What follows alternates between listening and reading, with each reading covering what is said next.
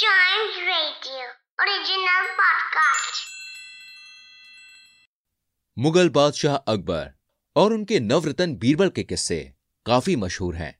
आइए सुनते हैं उनका एक नया किस्सा। असली व्यापारी कौन? एक बार की बात है। एक शाम बादशाह अकबर अपने बाग में दरबारियों के साथ बैठे थे। तभी संगीत सम्राट तानसेन ने अपनी सारंगी पर एक मनोहर धुन छेड़ दी चारों ओर से वाह वाह की ध्वनि आने लगी। बादशाह अकबर भी संगीत का आनंद लेने लगे। तभी वहाँ शहर का कोतवाल दो आदमियों को लेकर आया। कोतवाल के अचानक से आने की वजह से रंग में भंग पड़ गया। बादशाह ने अपनी नाराज़गी जताते हुए कोतवाल से कहा, क्या बात है कोतवाल साहब? क्या दरबार का समय कम था, जो अब हम शाम को अपना मनोरंजन भी नहीं कर सकते? यह कैदी रात भर जेल में भी तो रखे जा सकते थे।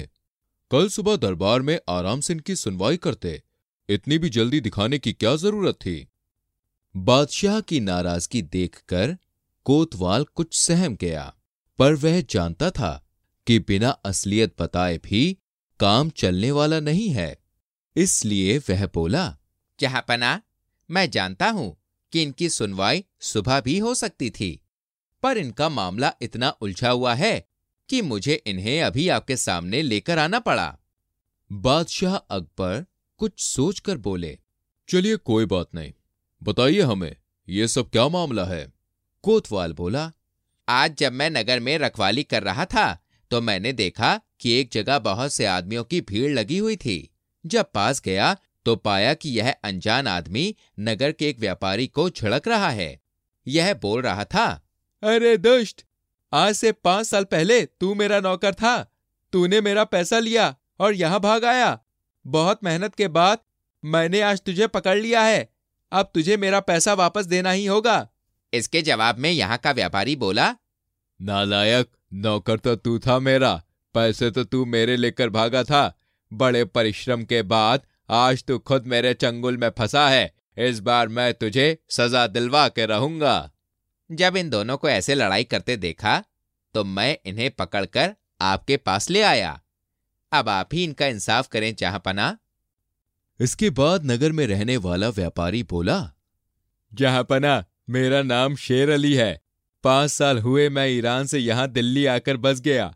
दो साल पहले यह आदमी जो मेरा नौकर हुआ करता था मेरा पैसा चोरी करके भाग गया। आज अचानक यह मुझे बाज़ार में मिला और मुझे अपना नौकर बताकर पैसे मांगने लगा। मेरे व्यापारी होने का तो पूरा शहर गवाह है। इतने सालों से मैं यहाँ रह रहा हूँ। मुझे सब शहर वाले जानते हैं। फिर दूसरा बाहर से आया हुआ व्यापारी बोला जहापना ये झूठ बोल रहा है। मैं ईरान का रहने वाला व्यापारी शेर अली हूँ और इस धोखेबाज का असली नाम नसीबा है। यह मेरा नौकर था। पाँच साल पहले एक दिन मैं इसे अपनी दुकान पर छोड़कर बाहर किसी काम से गया था। मौका देखकर ये मेरी बहुत बड़ी रकम चुरा कर वहाँ से भाग गया। तब से मैं इसकी तलाश में हूँ। आज इतने साल बाद ये मुझे मिला है। सब दोनों व्यापारियों की बात सुन रहे थे। मामला सच में बड़ा ही उलझा हुआ लग रहा था। कुछ सोचकर बादशाह अकबर ने शहर में रहने वाले व्यापारी से कहा तुम किसी ऐसे इंसान को बुला सकते हो, जो तुम्हारे शेर अली होने की गवाही दे सके? यह सुनकर पहले व्यापारी ने बादशाह अकबर की सेना की टुकड़ी के सरदार को अपनी गवाही देने के लिए बुलवाया। सरदार ने आकर पहले व्यापारी के पक्ष में बादशाह अकबर से कहा, जहाँ पना असली शेर अली यही है, और ये कोई कल के बने हुए व्यापारी नहीं है। इन्होंने कई बार आपके राज खजाने में बहुत सा दान भी दिया है।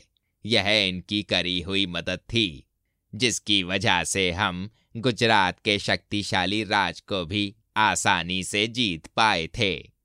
यह सुनते ही पहला व्यापारी चहक कर बोला देखिए जहापना मैंने तो आपसे पहले ही कहा था कि मैं ही असली शेर अली हूँ।